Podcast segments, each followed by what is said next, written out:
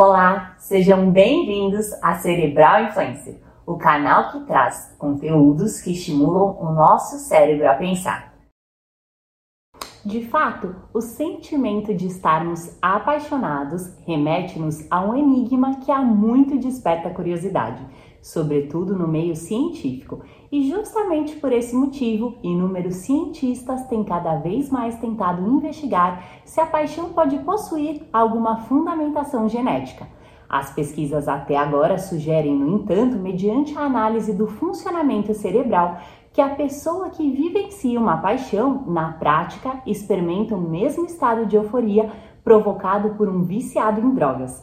Assim sendo, o sentimento de bem-estar, prazer e recompensa é muito similar nessas duas circunstâncias. A genética humana aparentemente foi estruturada de uma maneira para que fôssemos capazes de selecionar os melhores pares com finalidades meramente reprodutivas, tornando-se assim o parceiro perfeito, aquele que essencialmente pudesse gerar e promover a prole mais forte e saudável. Contudo, certos cientistas chegaram à conclusão de que a atração sexual, além de ser despertada apenas pela beleza física, também pode ser influenciada por outros fatores ainda mais complexos. As evidências apontam que os nossos órgãos sensoriais, uma predisposição genética e, inclusive, o nosso sistema hormonal, igualmente podem possuir um papel determinante na escolha de nossos parceiros.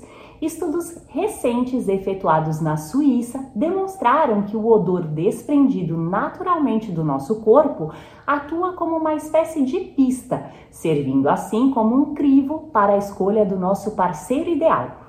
Nesta pesquisa, os cientistas responsáveis solicitaram para que algumas mulheres cheirassem o odor exalado por determinadas peças de roupas vestidas por alguns homens por um período, sem que os mesmos, entretanto, houvessem passado qualquer tipo de perfume, e na sequência sinalizassem qual cheiro era mais agradável para elas.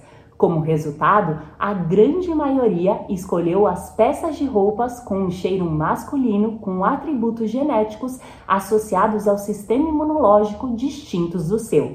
Além disso, o próprio grupo de genes existentes no odor do corpo também pode estar presente na saliva, e dessa forma, os beijos atuam como verdadeiros testes de compatibilidade. De acordo com Ellen Fisher, uma pesquisadora e antropóloga americana, a escolha do parceiro ideal possui uma relação direta com características que vão desde o comportamento até a predominância de certos neurotransmissores e hormônios em nosso organismo.